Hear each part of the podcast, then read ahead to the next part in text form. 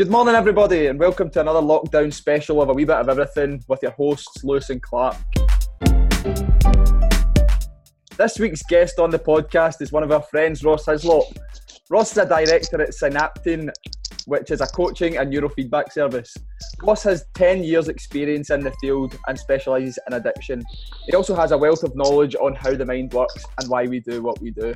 So that's why we've got him on the show today to speak to him about the human brain and why we do things and the theme of today's podcast is attitude versus talent. Some things to look forward to in today's episode. I believe that talent and ability are slightly different. I believe talent is something that we are equally born with. Knowledge plus skill equals ability, right? And that ability mm-hmm. enables us to perform. But while our attitude towards each specific task determines how well we will achieve it, we want to find out more about the impact that your attitude and mindset has on achieving within your sport or in life in general. So, without further ado, we are absolutely delighted to welcome Ross onto the show. How's it going, big man? Are you well? Really well, Lewis. That was uh, good to see the other day when we were uh, when we were both going round the courthouse, and um, I was doing a Facebook Live, and a few people had uh, commented, "Or oh, you met a runner." Yeah. and you gave each other a hug and then looked at one another and went, "Oh no, social distancing." So I know it's, it's just a natural instinct. Natural instinct to give each other a hug and say hello. So it's uh, thank you very much for having us on. I know it's an absolute pleasure. Thanks for coming on. So to get kicked off, the first thing, could you tell the people listening a wee bit about yourself and what you do and what neurofeedback is? Because I can barely spell it, let alone know what it is. So Cool. Well, um, I've been working as a counsellor and a coach since 2008 and been offering neurofeedback. Uh, neurofeedback, without boring you with the science, is where you take an electroencephalograph, the, the brain creates electrical activity, and we can put electrodes on the brain and measure that electrical activity through what's called an electroencephalograph. Once we have measured that electrical amplitude in the brain, we can see where the brain is making an over amplitude or under amplitude of electrical activity in specific brain regions. So each, um, should we call it, illness or disease, be that depression, post traumatic stress disorder, etc., etc., has a signature in the brain, and we can see that in an fMRI or an EEG. And then neurofeedback is where we take that information and we retrain the electrical activity in the brain through giving positive feedback and feedback rewards the same way you simply would if you were training for a marathon. Ah, that's very mm-hmm. interesting. Sounds very very technical as well. How how how many years training was it to to become competent in doing that kind of work? Um, well, I was in the states for a year training, and I've been doing it since 2010. So I've been at it a decade. Oh, decent. Sounds fascinating, Ross. I've never really heard heard of that uh, term before. So, um, just in case, some of the big football pl- clubs that you may be familiar with, like Manchester United, um, uh, Celtic, I believe, or even have it, had, had used it. But you know, big teams. I'm not football minded, but who's the big European team? Um, Real Madrid. Barcelona. Madrid, that's the one. That's the one. Yep, they've been using it for, for a decade. They were using it mm-hmm. when I mm-hmm. was training in it, so it's a way for people. Just, for... Good stuff. Uh, right, so question two. Uh, the episode pod. Uh, this this episode's about attitude versus ability. Uh, what one matters most in terms of achievement? Do you think? I'm interested to find out your thoughts on on this concept of attitude versus mm. talent. Ability is a skill. A talent is a gift. Mm. And Sorry, I was distracted there by looking out the window because I saw a little hand coming up the drive. Uh, aye, talent's a gift. So what I'm wondering is, do you mean ability or talent? Well, what's the, well, what would you say is most important? Do you think when people are born with, do you think people are born with a particular talent, or do you think they can become it? Become a well, rather than de- rather than debating the semantics of words, right? Um, I think that human beings are all. I'll, I'll, I'll explain it as simply as I can, right? I believe that human beings are like dynamite, like a stick of dynamite, and they're all full of potential. But that will never be explored unless we light the fuse. Now, dynamite, I think you would agree, Clark and Lewis, has a powerful punch. But it's the attitude one, it's the attitude that one holds which means the explosion could have a far reaching potential or indeed cause destruction. So the attitude and how you light the fuse is either going to make the dynamite have um, a disruptive potential or indeed um, a very successful potential. Now, knowledge plus skill equals ability, right? And that ability enables us to perform. But while our attitude towards each specific task determines how well we will achieve it, skill, knowledge, ability, it's a small fraction of the puzzle. You see, these are what I would classify as conscious companions. Okay? Mm-hmm. Whereas our attitude comes from a set of unconscious variables, such as our belief systems, our values, our motives, our judgments, our ethics, and our, our inherent standards. Our attitudes are a set of systems that have came to be through our conditioning and are almost invisible and harder to trace their origins. As an example, as a child, I was told repeatedly that I would never be any good at maths. I ingested, I swallowed that belief and it became a subconscious belief system which developed my attitude of not trying at maths. Does this make sense? Mm-hmm. Yeah.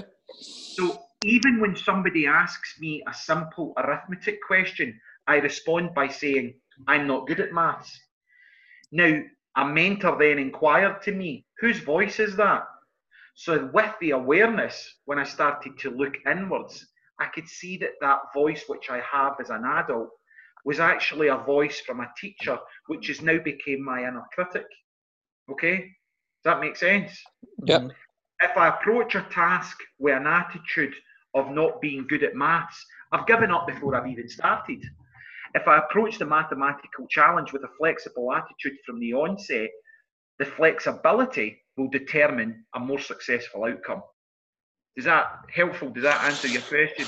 Absolutely. I think I think when you when you look at attitude, I think it's someone's kind of open-minded approach to and willingness to learn. Um, you know, I think not necessarily talking about formal learning, but more talking about that curiosity, um, about learning something new. Be curious. Um, yeah, not just it's not just learning for the sake of it. It's learning something that you're passionate about, and that's uh, something that something that definitely resonates with me. So no, you definitely answered my question there, Ross. Well done. Perfect. Moving on. Yeah, that was a, a, a good in-depth answer there. That was an, a, a good insight into attitude versus ability. Me not being any good at maths. Yeah, exactly. have, have we've, only got we've only we've only got ten questions. Is that can you count to ten? Aye, so that's what's right, you go. you got any right, Ross. So, how, how big a role do you think parents or your environment or your early childhood experiences impact a person's attitude towards learning or their development in a certain thing? What's your thoughts childhood, childhood experience and how that impacts a person's attitude towards learning and development, right? So or, or like a, parents or like the, just their right. upbringing in general. So that was just three kind of. Right, got you. Right, right, right. So as I mentioned, our attitude's been formed perhaps as our, our attitude has been formed, and I'm going to take a risk here and say probably from our our mother's third trimester in pregnancy, right? So when we were in utero, and this will be shaped and formed until probably about the age of seven. As Aristotle put it really, really well, I love this quote. Uh, give me the boy until he's seven, and I'll show you the man.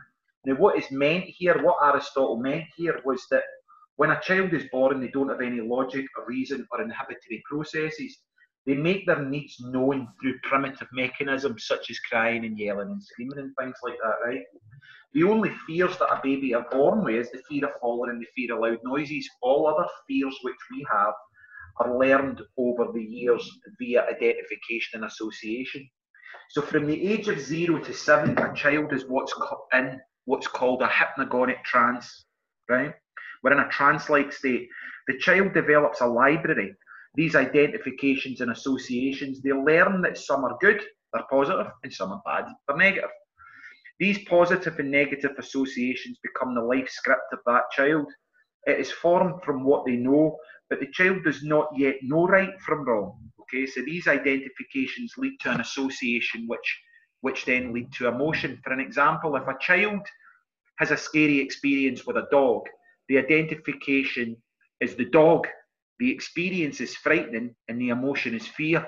Therefore, the script reads identification of a dog which leads to the association of danger that leads to the emotion of fear. During these early ages in their development, and their right brains are active, the right brain's the creative brain, and the left brain's the logical brain and crucial thinking. That's not even came online yet because they're not fully functional. It's during these formative years, this these as I call it hypnagogic years, that the subconscious mind program starts to occur.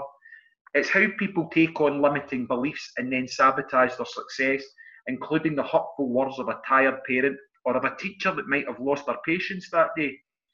We've had a lasting impact on how we learn and the development of each individual.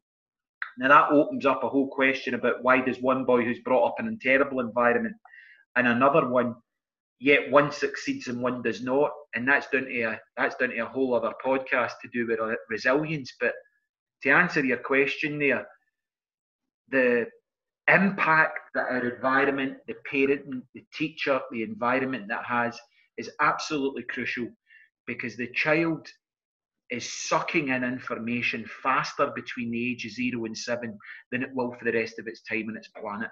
So I think it's crucial the the models that we have around us. I, so yeah, I think when you go, I think te- I think teachers, um, obviously working with me, myself and Lewis work with 11 18 year olds. A lot of the, the, the children in the school come with real kind of traumatic experiences in their early childhood. So we call that ACEs. Um, and I think, you know, the attitude that we show towards these kids that have experienced trauma uh, is really important that we are, we're a role model to them and very positive. So, um, yeah, you, know, you put that really well there. Thank so, you. Sorry for so, what, so, so what you're saying between zero and seven, it's almost like a, a download state, isn't it? In my mind, I've heard that Absolutely. before. So it's Great. like they're, down, they're downloading all the information and very, very, very, very quickly. Do you know, I was I was listening to a podcast this morning, right, and Tom Daley, the, the professional diver, the oh, Olympic oh, yeah. diver, yeah, yeah, and he was saying that coming up as a young professional diver, his dad would never put pressure on him. He would never give him diving advice, advice about how much sleep or what to eat. He simply let him figure it all out and look at the success that he's had. Like I think there's a lot to be said about about that as well, as opposed to being putting pressure on your your child and that to to, to be the best. Right. What's your What's your thoughts on that? Completely agree.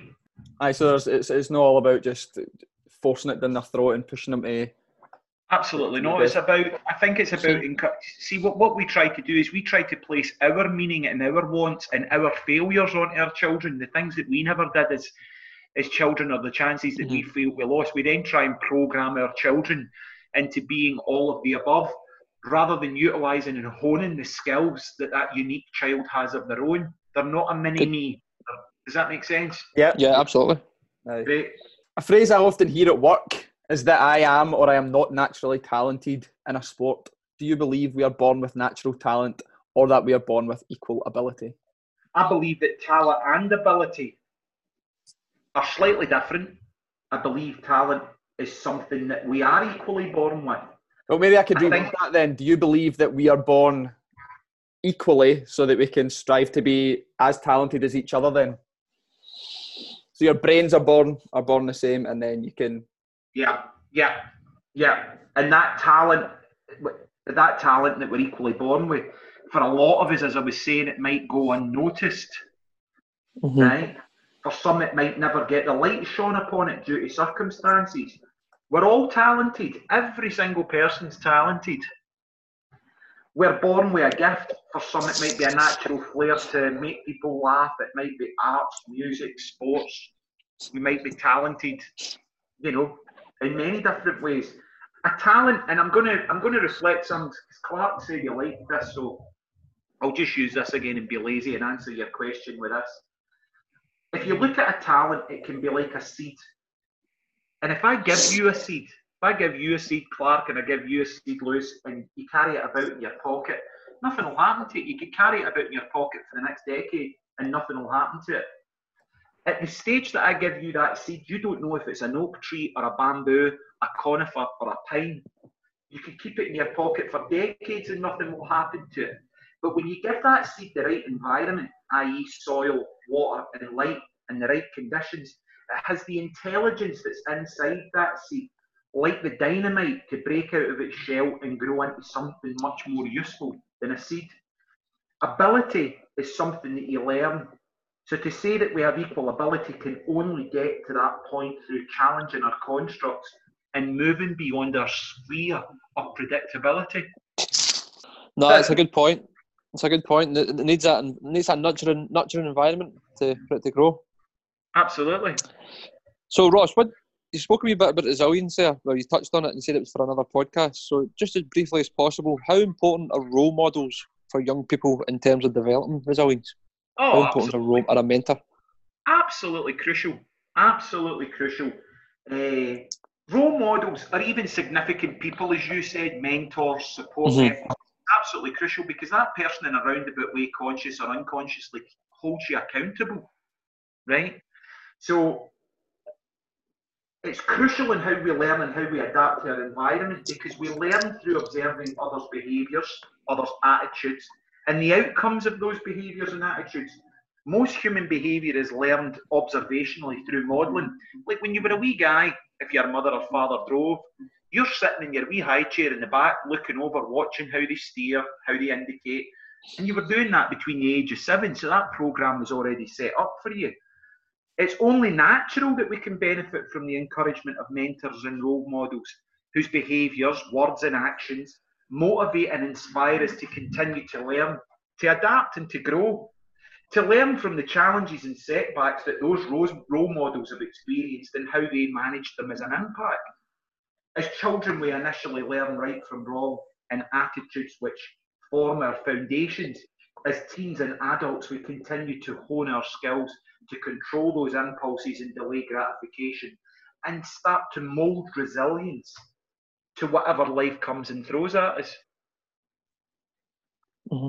So a big part of it then is also about like, like a big part of well-being is kind of giving as well. You, you spoke a wee bit about your videos um, earlier in the week about kind of giving. It's a giving and taking thing, a relationship. So the more we give, the more we receive, as you said. So Absolutely. would that would, would that be similar in saying that there are many opportunities, obviously, to give in small ways? Does that work with kind of your, your role models? Absolutely. And you know, if we're not giving, we're taking. Yeah. Nobody likes okay, moving on then. Ross, a, a, big a big challenge that we face in our job is obviously trying to change the mindset of the young people that we're teaching, right? Because a lot of young people have got very fixed mindsets when it comes to when it, in our subject in particular. I feel in sport, a lot of people just shut off from it. They don't have confidence in it. What would what bit of advice do you think you could give us or people listening to help transform the mindset of a young person who has that kind of attitude from being a, generally a fixed mindset to being more growth and being more open minded to trying new things? What I, I often think about this, this is something that I often ponder. You know, this this emergence of growth mindset versus a versus a fixed mindset, and it's became almost a language now that's used in education and development and leadership, right? So I do give that considerable thought in my own work. What I feel we need to look at here, first and foremostly, is we tend to look at a fixed mindset or indeed rigid thinking as being negative. So my suggestion would be the first thing we do as educators, role models, mentors, is we look at that fixed mindset as being a protection mechanism and to be curious about what purpose that rigid thinking is holding for the individual. You see, all slaves want freedom, but when they get it, they don't know what to do with it. We've all become institutionalized to our own narratives, living almost in a dark cave of rigid thinking, but coming out of that cave into the light without the appropriate eye protection, which I think you would both agree would be blinding. Before we transition to a growth mindset,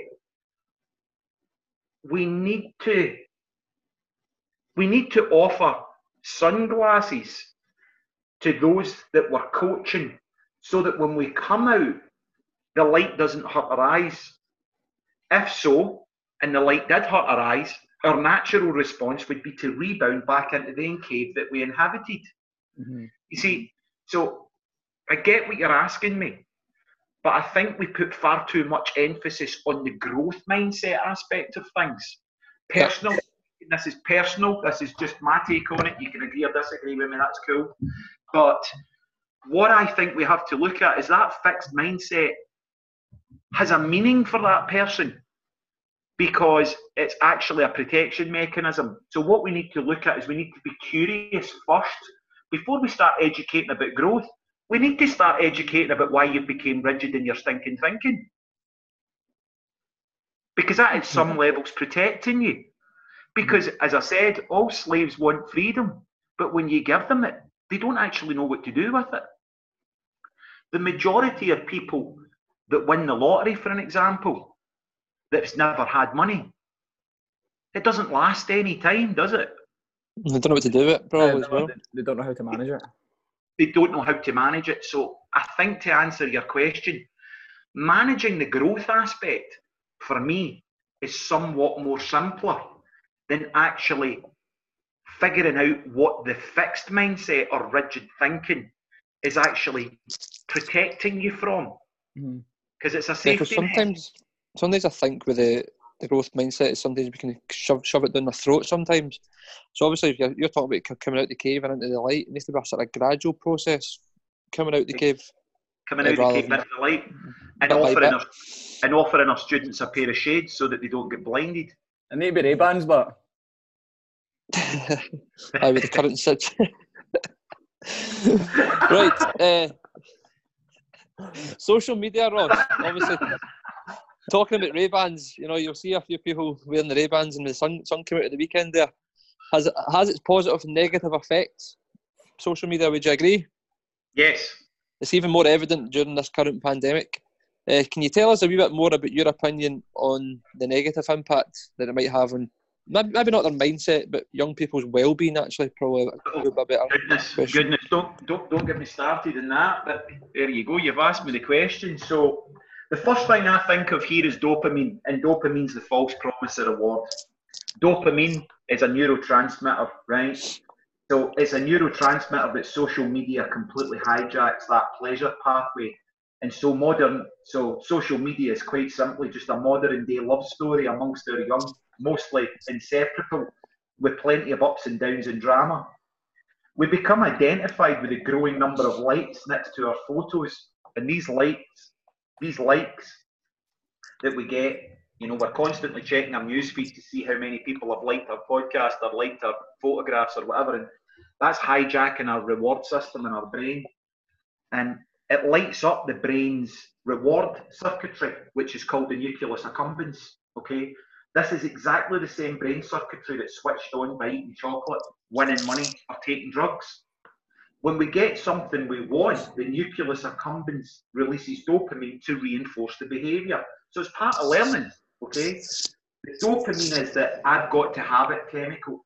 The release of dopamine feels so good that we're driven to keep doing whatever it was that triggered it. So for teens, the delicious hit of dopamine that happens with the growing likes of a photo can be enough to encourage the chase for the next social media feel good hit. I see this as a particularly negative use of technology, not to mention the availability to start to compare yourself to other people. Now we start to compare ourselves to a fantasy. We start to compare ourselves to these generally exaggerated happy lives of our peers and then we look at ours as being less than and not as good as. So social media, in a lot of ways, set up a superiority inferiority complex mm-hmm. amongst a lot of people, and from that, we're starting to see a lot of destructive behaviours such as self harm and at the, the, the, the, far end of it, suicide amongst our young. Yeah. Uh, so a big on you go, Do you think that has an impact on, like, see, like a, a young person trying to pursue a no, maybe not career in sport, but try to do well in their sport. Do you think social media has an impact on that then? Back to the resilience. If you're resilient enough to look at somebody that's achieving good and you want to find your magnetic north to gravitate your compass towards that person's frame of reference, then that's good. But if you don't, and you're not equipped with the resilience and the ability to gravitate towards those transmarginal depths of that mentor or other person, you'll get left behind because you'll then start to get into comparison. Mm-hmm. So again, to answer your question, we then need to look at a much larger picture. Right. Does that make sense? Yeah. That help? Yep, absolutely. Ross, I always remember when when I used to work down at your Lanark when we were in the gym. It's, an, it's a story that's always stuck with me because every time I find myself doing it, I'm like, right, am I judging that person or am I judging myself? So I remember you were telling me a story about when you were getting annoyed at something, then that's you're getting annoyed at yourself, that behaviour. If you judge something, I can see it with things that I do, as my dad does, that annoys me. Like I, I do that behaviour as well. Like so, my question with that, off the back of that um, story, you speak a lot about that in, in your work and some of the videos that you posted recently. How much do you think negatively judging yourself or others can impact your mindset and ability to achieve? Well, as you've quite rightly said, we've all done it. We've all passed judgments on others and ourselves based on our biases. We've adopted these over a lifetime. We judge others privately, or as you've just done and you've told us publicly. But most of us, we judge ourselves and hold grudges that shape the way we move forward in life due to our inherent beliefs that we spoke about earlier on.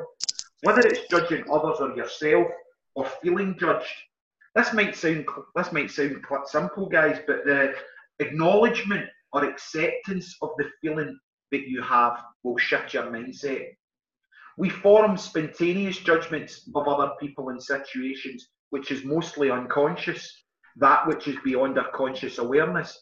When we can start to accept we're judging people, places, things, and ourselves, we can start to use it as a signal of a wound, a wound that needs to be healed. To answer your question, does judgment impact our, our success? A question to ask ourselves is what does it cost to hold on to the rigidity of these beliefs? Are these judgments holding us back from achieving our radical success or not? Awareness is the key to healing judgment. It's imperative that you become aware of the factors that affect your judgment and confront it. In addition, avoid the obvious triggers that create reactive responses. Triggers are feelings that cause reactive and judgmental behaviours. You know, a lot of powerful le- leaders are rarely, rarely reactive, are they? So right, limit so or avoid the triggers that you endorse and judgment in your life that are within your control. We all know the factors that create specific reactions. For example, if you've got a colleague who always leaves you feeling negative, reevaluate the significance of that relationship. I believe that judgment separates us all from our goals the more time you spend judging the world and others, the less time you have spending and achieving your personal success. Think of it this way, guys. Have you ever judged other people in meetings? Have you ever passed judgment on people who are walking down the street? That thought will separate you from your success. Become self aware of the limiting beliefs that you may hold and how that feeling and how it's limiting you from taking risks. Judgment is definitely optional. Judgment is also a defence mechanism as a result of being judged. For example, have you ever noticed somebody staring at you in the street or in a meeting and your automatic response is, What are they looking at? Mm-hmm. Right? Rather than believing that they might be admiring you, your trigger, the way that you perceive that to be, then creates a narrative that they're staring as a negative action of you being judged. So you react. That reaction takes you away from being present which takes you away from achieving your goals. Our job as a role model is that we make a choice not to be a victim of the world that we see. We make a decision to ignore our reactive approach to judgment. Successful leaders that we are achieving to be, we need to remain unbiased in order to be effective when we're making decisions. Teach that judgment is optional and does not require a reaction. Judgment creates limitations the more you judge others, the less likely you are allowing yourself to be present in the environment where you believe that you'll be judged. Successful leaders face unsolicited judgments constantly. By avoiding opportunities due to self inflicted judgment, you'll totally limit your success. And that goes for us all. I, I, I like the bit there where you said how judgment's a defence mechanism because you see that all the time. Absolutely. Every time you point a finger, every time you point a finger, there's three fingers pointing back at you. So there is. Right. No, Ross, when I was uh, listening to you there, kind of words that were coming into my head were leadership, self awareness, uh, being present, noticing things. It's, it's, a big, it's an important part of positive well being. You know, just noticing what's going around about you. So uh, to take notice is, is also obviously being present in the here and the now, being aware of your mind, mindful of your, of your surroundings. Um, I mean, even going back to the social media question, I don't think young people really are, are present or are aware of what's going on around, around about them or inside them for that matter. Because they're constantly on a, on, a, on a feed and scrolling and changing platforms. So I think that's a good point that you've made in terms of um, well-being and mindset there. So number number nine, moving towards the end of the podcast. I read a, I, I, I, I'm a big quote man, as you know, Ross. Yeah, you love your quotes. You're a quoter. on average, on average, you become like the five people you spend the most time with. So what I'm wondering is, how much of an impact does your social network or peer pressure have on your attitude? Could you give us an example of a, a positive and or a negative?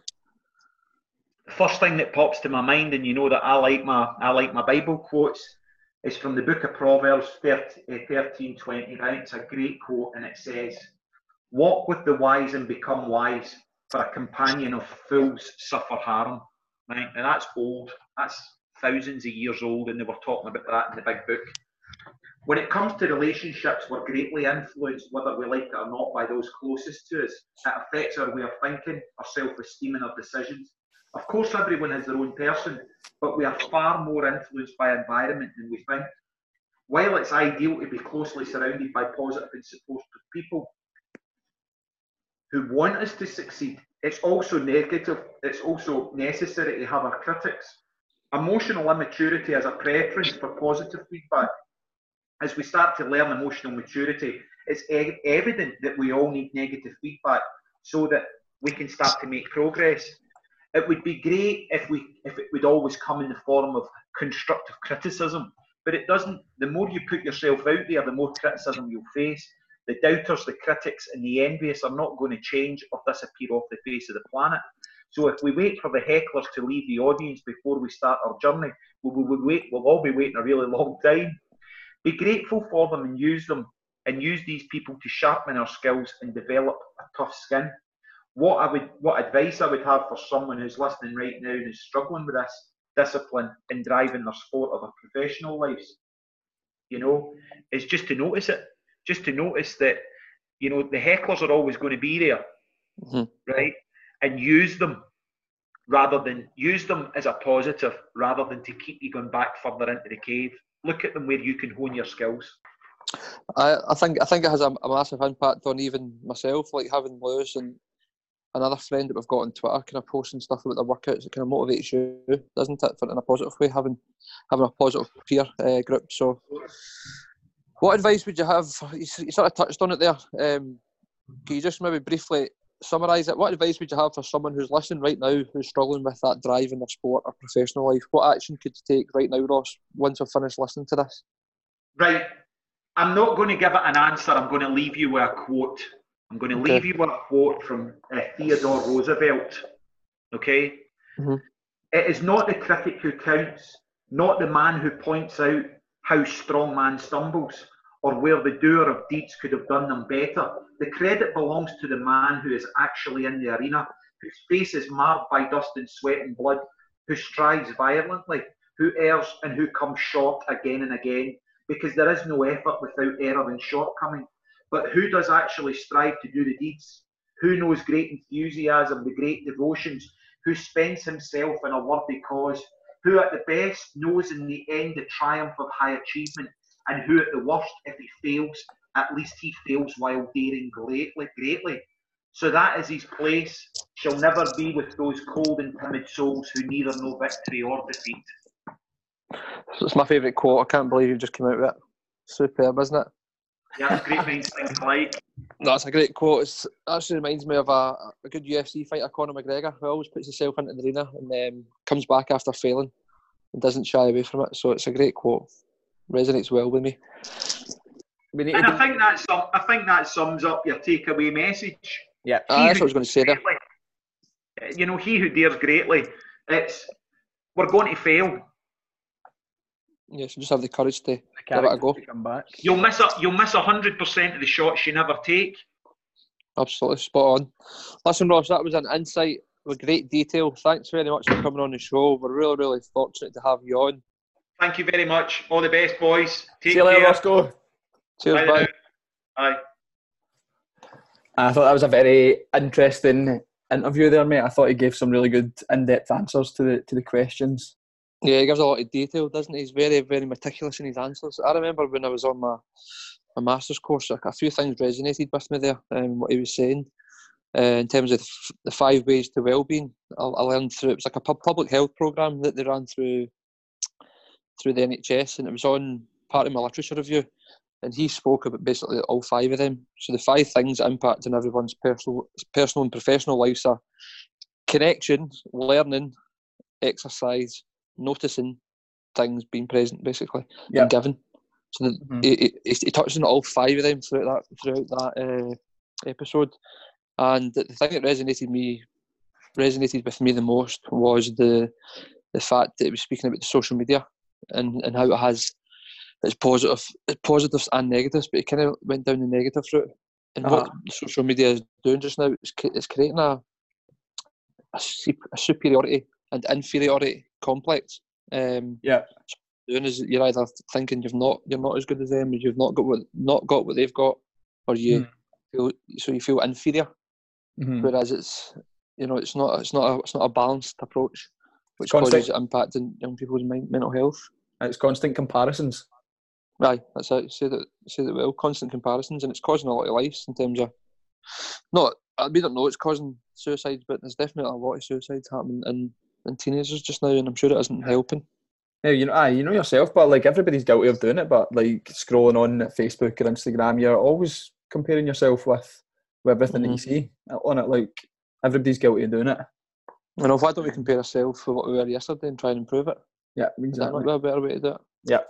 And I think that ties in nicely with with attitude as well, trying to improve your mm-hmm. attitude because I think attitude is, in my opinion, I think attitude's more important than than talent because you can have all the talent in the world but have no uh, interest in in what it is you're doing, or your attitude could stink, or you could be in with the, with the wrong people that distract you almost. So it's all it's about having that attitude, having that discipline to to keep going with whatever it is that you want to do well in.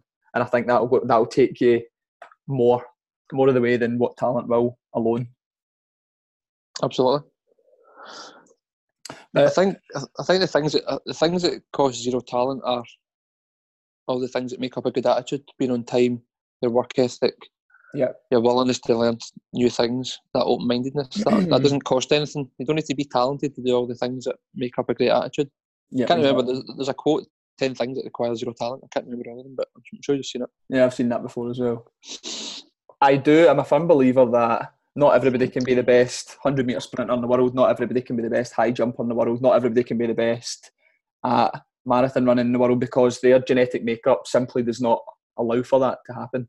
But I'm a firm believer that you can get better in whatever it is you're doing. Like you can significantly improve through a good attitude and hard work and not necessarily having the the, the skills and attributes from a natural standpoint. You can get better. I know, I know for a fact I couldn't do the splits. like my genetic, my genetic makeup from my groins are isn't flexible enough. You've just got a fixed mindset, mate. Just break your legs. Oh, it's another good thing that you said. Uh, fixed mindset isn't a negative thing. It gives them a sense of security, and um, we should be looking at that side of things rather than the growth mindset. Giving mm. that an area, an area of focus. Great point. Yeah, that was interesting. So, yeah. what, so what was your key key takeaway message? My key takeaway message is that you can always improve regardless of what it is you're doing. Like if you're bad at maths, you can you can improve it at maths. If you're bad at football, you can get better at football through through hard work. You're not your your abilities and skills are are definitely not limited. If you've got a good attitude and you apply yourself the correct way with whatever it is you're doing, then you can definitely get better at it. Top man, sounds great. What, have you got? Have you got anything? Have you got anything in particular that stood out? Mine would be the quote. So everyone go back and listen to the quote at the end. It's my favourite quote of all time, and it's quite lengthy, but it makes a whole lot of sense. It's a great story that uh, that it portrays, and it really resonates with me. I don't know off by heart, but I'm sure they can go back and listen to it. But yeah, no, no what you said was brilliant. Like progress is key. That, That's. That, that's that's that's all the brain craves. The brain craves progress, and as long as you make progress, even just something so small, mm-hmm. makes a bit massive impact on your well-being. Yep. So I, I hope that episode gave you greater insight into attitude versus talent. Well, hopefully, and how different things can impact this and your ability to succeed, succeed in whatever it is you're doing. Yeah, we we enjoyed that that conversation, that interview, and I, th- I feel like we took a lot from it. I feel like I'll need to go back and listen to it again because a lot of the answers were mm-hmm. in depth. They were quite long. So the beauty the beauty of a podcast is you can go back, you can rewind it, you can listen to the answer again, and try and digest the information, which is always a bonus. Yeah, there's a few golden nuggets in there somewhere. Um, hope everyone enjoys uh, enjoys sorry the episode five of a wee bit of everything, and we'll look forward to seeing you next time. Take care, everyone, and see you later.